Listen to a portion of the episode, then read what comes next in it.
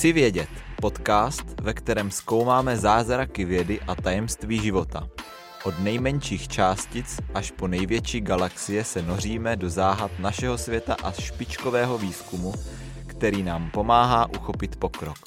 Či už ste nadšenec vedy, alebo ste len zvedaví na svet okolo seba, v tomto podcaste určite nájdete niečo, čo vás zaujme a.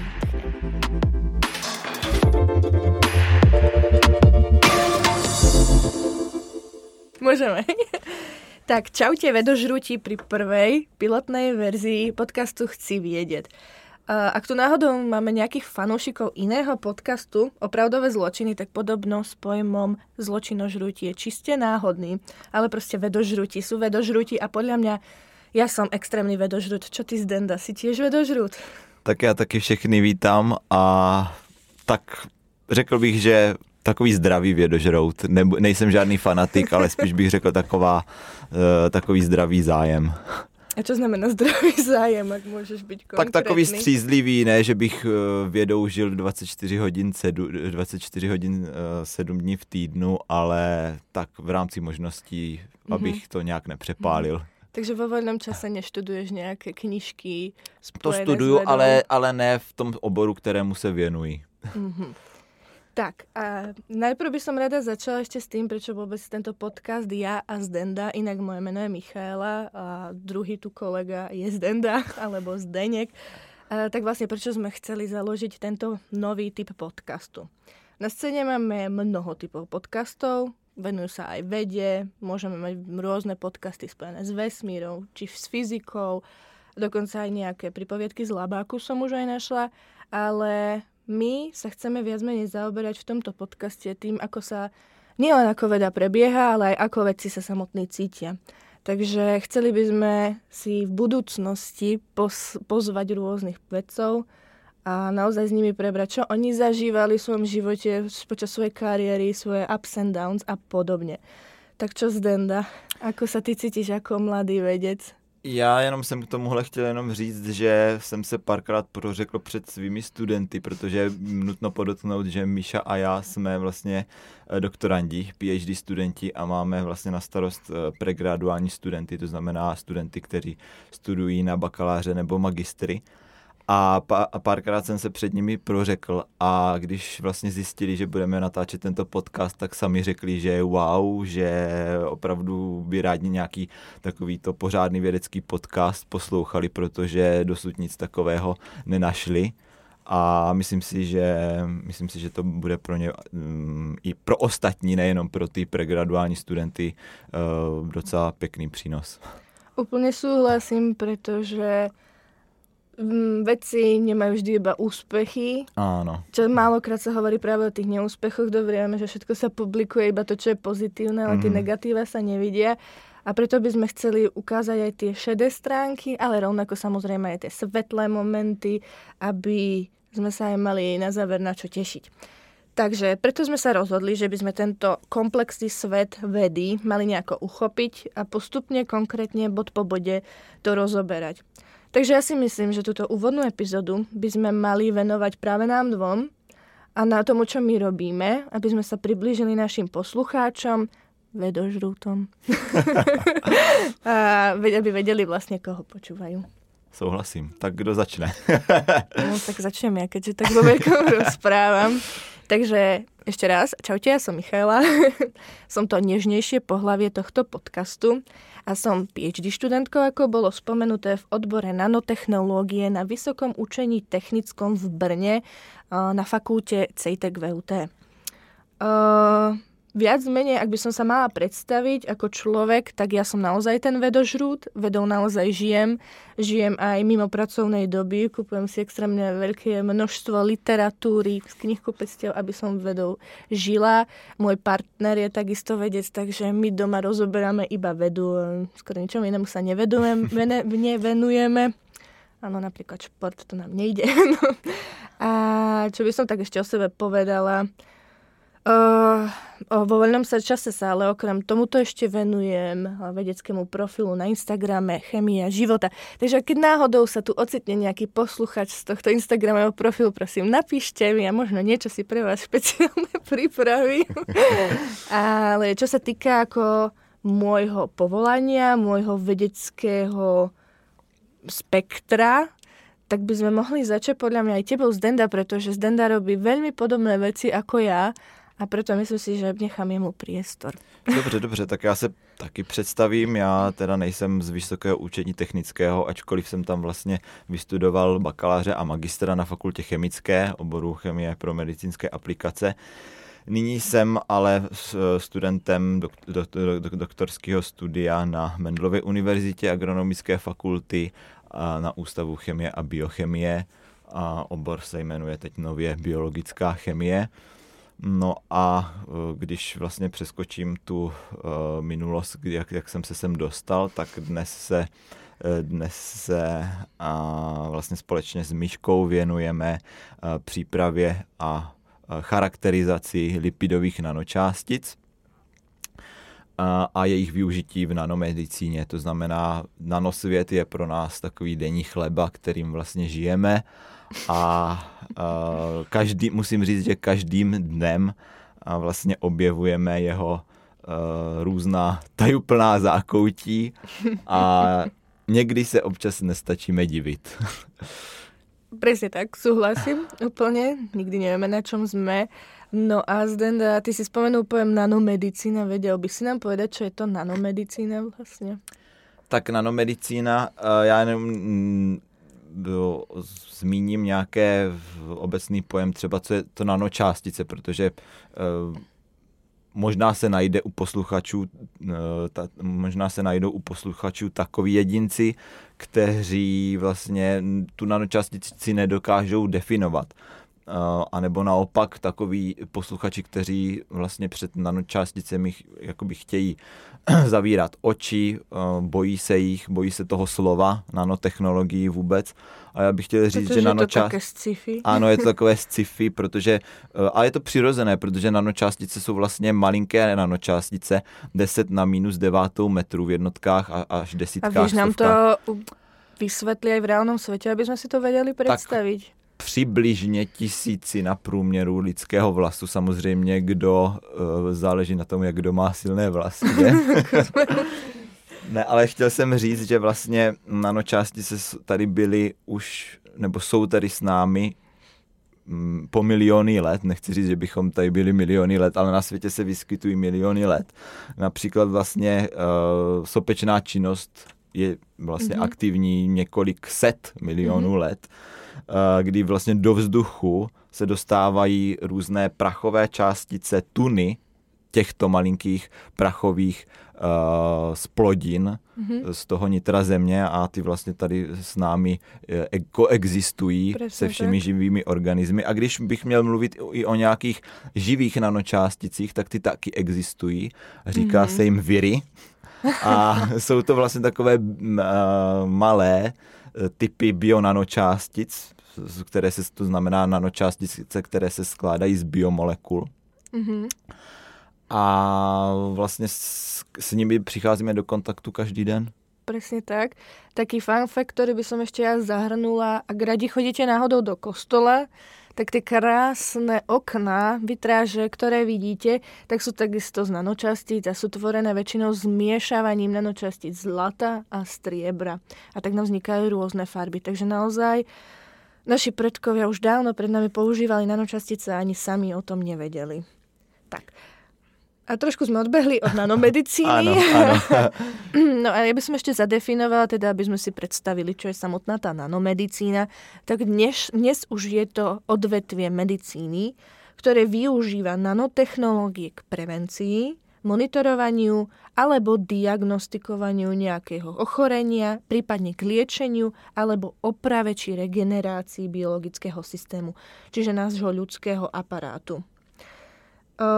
cieľom tejto nanomedicíny je práve vyrobiť nanočastice, čiže inak povedané drug delivery systémy, ktoré dokážu dopraviť nejaké látky, nejaké terapeutika, respektíve lieky, na správne miesto a hlavne v správnom čase, tak aby sme neboli, neboli tieto nanočastice ovplyvnené nejakými vonkajšími podmienkami, aby boli čo najviac stabilné a naozaj vydržali tú danú aplikáciu.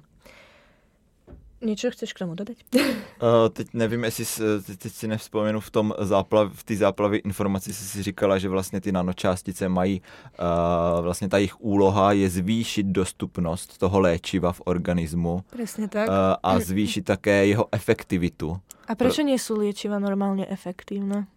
Tak například, když se zaměříme na terapeutika spojená při léčbě nebo využívaná při léčbě například rakoviny, tak tam samozřejmě do té tkáně se dostane vyloženě to, nebo do toho organismu se dostane vyloženě to léčivo, nějaký doxorubici nebo nějaká e, jinačí taková podobná chuťovka. Škareda. Ano. ale má pěknou farbičku. ano, má pěknou barvu, ale to je tak možná všechno, protože ona dokáže e, vyvolat řadu vedlejších účinků, které jsou vlastně pro ten organismus nežádoucí. No a ty nanočástice způsobí, že vlastně ta, to léčivo se obalí te, do té nano, nebo se uzavře do té nanočástice a cíleně se dopraví na to určené místo účinku, to znamená, kde má fungovat, kde má léčit, to znamená do rakoviny prsu, do rakoviny mozku, tam musím si říct, že tam je to docela výzva, ale o tom si možná povíme někdy jindy. Uh, a jak jsem říkal, do jakého, jakéhokoliv místa v těle. Presne tak. Uh, okrem toho, že prenášajú tieto nanočastice tú terapeutickú látku, tak dokážu mať na sebe alebo v sebe aj nejaké diagnostické látky, takže môžeme monitorovať priebeh napríklad práve rakoviny alebo progres iných ochorení, napríklad Parkinson a podobne. A mm, asi šťastne aj nešťastne by som spomenula, že práve ľudia sa začali bať nanotechnológií a nanočastíc z dôvodu ochorenia, ktoré stále aj je, aj stále aj bude, musíme sa s tým zmieriť, je to COVID-19. Uh, preto sa začalo vo veľkom o tom hovoriť, pretože, pretože, pretože, stratila som myšlienku, pretože došlo k vysokej produkcii nanočastíc vo svete. Možno niektorí si myslia, že aj urýchlenie, niektorí si myslia, že to trvalo dlhšie, dlhšie desiatky rokov, dokým vyvinuli tieto funkčné nanočastice. Ale tak uh, práve musíme sa k tomu dostať, že keby nebolo covidu, tak veľmi veľa ľudí ani nevie, že existujú nejaké nanočastice. Teď se jenom udělám takovou srandu, mluvíš o vírových nanočásticích nebo o vakcínách? Myslím si, že je to stále úplně jedno, je to nanočastica. Ano, souhlasím, to byl mě, mě, Ale tak ale to, aké typy vakcín, to, aké majú na tělo dopad, myslím, že dneska nebudeme rozoberať. Ano, ano, ano. Ale určitě v nějakom podcaste budeme sa aj bližšie venovať tejto téme, protože podľa mňa je to stále veľmi čerstvá téma, veľmi potrebná téma a musí sa stále šíriť aj v tomto osveta. No, čo ešte sa týka nanomedicíny, tak tak, tak, tak.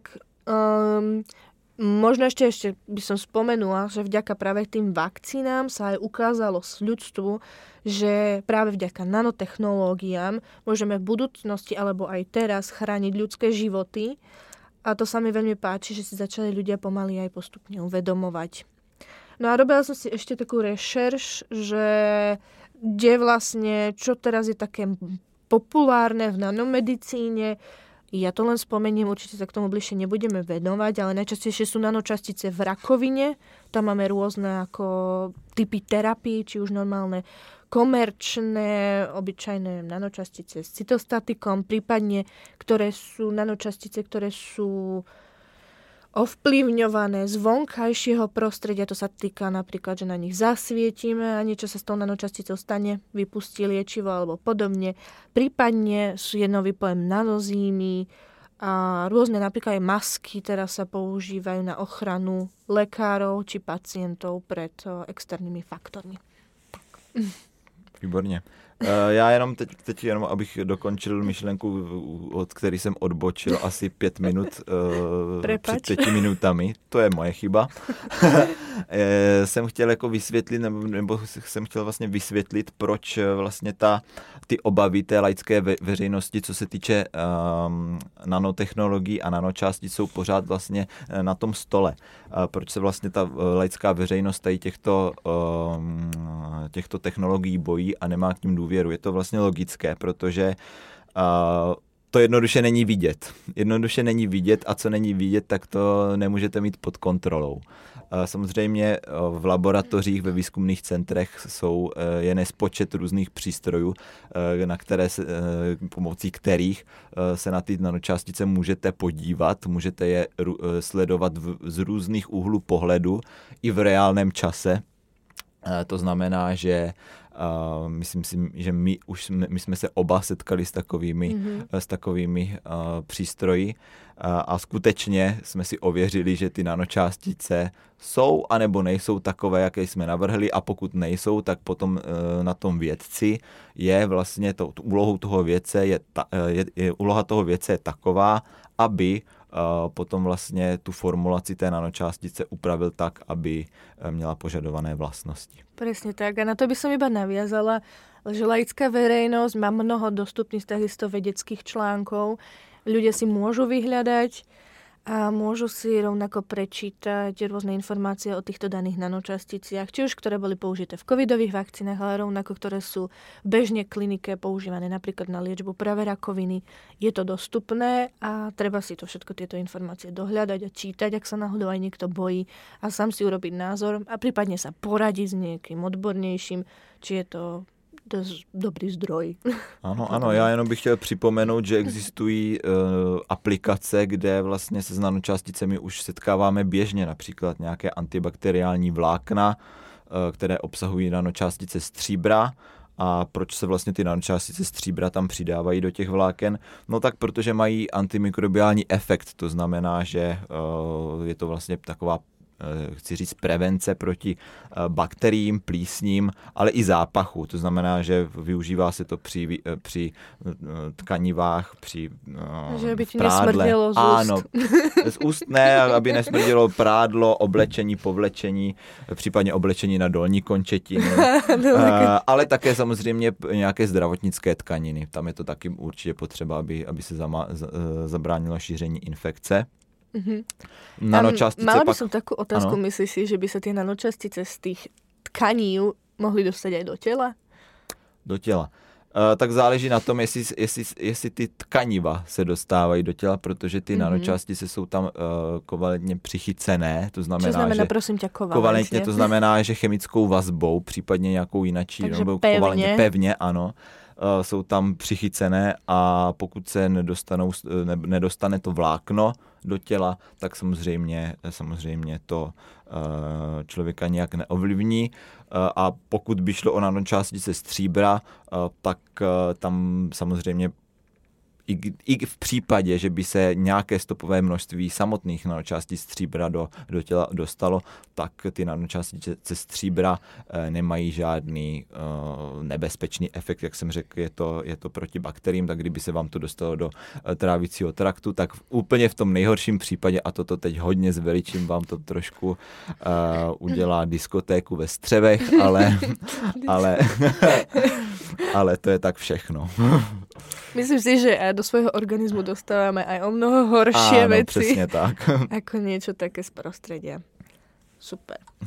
Máš ešte nejaký takýto fun fact o nanočasticiach eh, v bežnom světě? Tak například využívají se nanovlákna pro filtraci vzduchu, filtraci vody, to je normální běžná aplikace tady těchto nanotechnologií, eh, takže používají se v kosmetických přípravcích taky e, na bázi třeba lipozomů, o kterých bychom mohli i dnes tady podle mého názoru mluvit. Keď se budeme představovat, lebo jsme odbehli dobře daleko, ano, ano. tak e, určitě můžeme aj přiblížit lipozomy.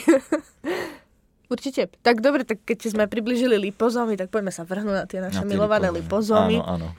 tak ako si představit taký lipozom? Čo je to lipozom? Je to nanočastica, ale Ako si ho představit? Co to je? Tak je to taková kulička, nanokulička. Nanokulička. Uh, samozřejmě v ideálním případě, ale v, uh, my s Myškou můžeme říct, že v, v každém případě my vyrábíme kuličky. Jsem rada. ale jsou, jsou to takové nanokuličky skládající se z tukových molekul, to znamená z lipidových molekul, Mhm. a které jsou uspořádány tak, ty lipidové molekuly, oni se skládají z polární, nepolární části. Co to znamená? No, Část, to Polární vedela. část znamená, říká se jí také hydrofilní, že má ráda cokoliv, co je spojené s vodou. Mhm. Hydrofilní je cokoliv, co nemá, hydrofobní je cokoliv, co nemá rádo vodu, to znamená, Aha. že to vodu odpuzuje.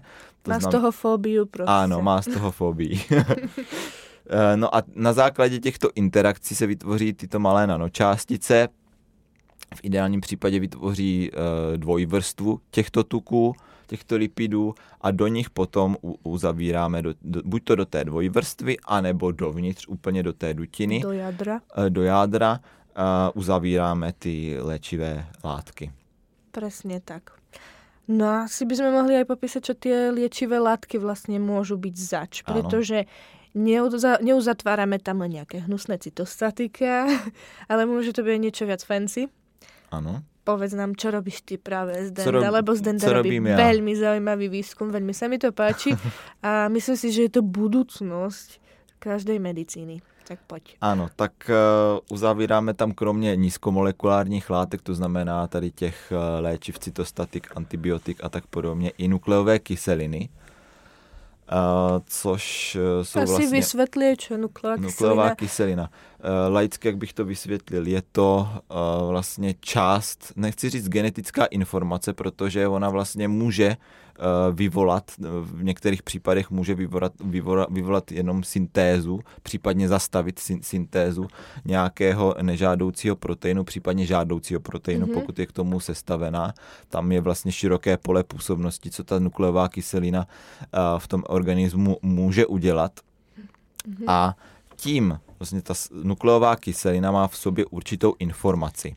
Na základě uh, nukleotidů, to jsou stavební jednotky této nukleové kyseliny, a tím vlastně můžeme lehce nadizajnovat tu funkci, tu léčebnou funkci, jakou, jakou, jaké to terapeutikum na bázi těch nukleových kyselin může mít. Mhm. Eh, To znamená, že já se teďka věnuji uh, přípravě nanočástic, které mají, které mají v sobě eh, krátkou interferující RNA, zkráceně se tomu říká siRNA, Áno. Mm, a ta právě způsobuje to, že utiší v cílové tkáni, utiší daný gen. Co to ve výsledku znamená? Eh, Znamená to to, Som rada, že si dávaš samotázky.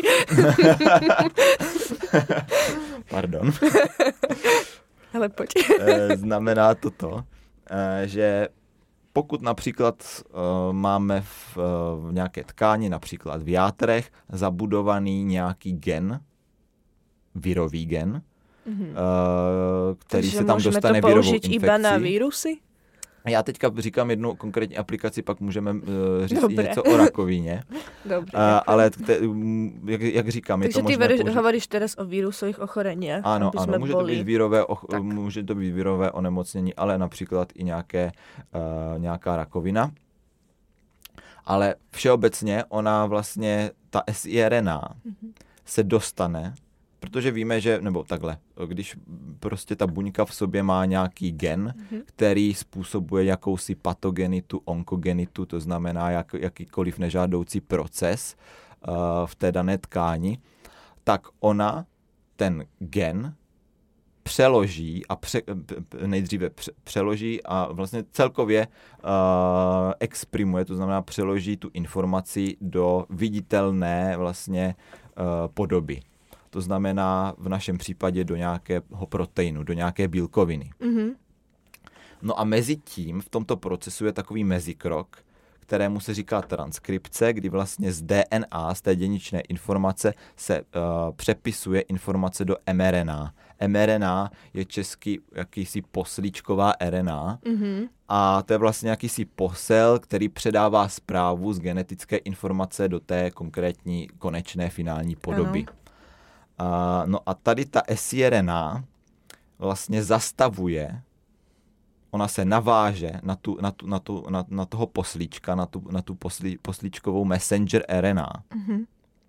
Ona se na ní přesně naváže, podle samozřejmě se navrhne uh, ta struktura té siRNA a zastaví projevení se toho konkrétního genu v té finální podobě. Mm-hmm. A co je ta finální podoba? Finální podoba může být například uh, tvoření, uh, jako když jsem mluvil o tom, uh, o té aplikaci při léč, léčbě vírových onemocnění, tak uh, tvorba sam, buď samotného víru nebo i některých jeho částí. Mm-hmm. Uh, takže samozřejmě ona vlastně zastaví to množení víru, zastaví uvolňování uh, těch částí partikulí mm-hmm. toho viru z té buňky. Mm-hmm.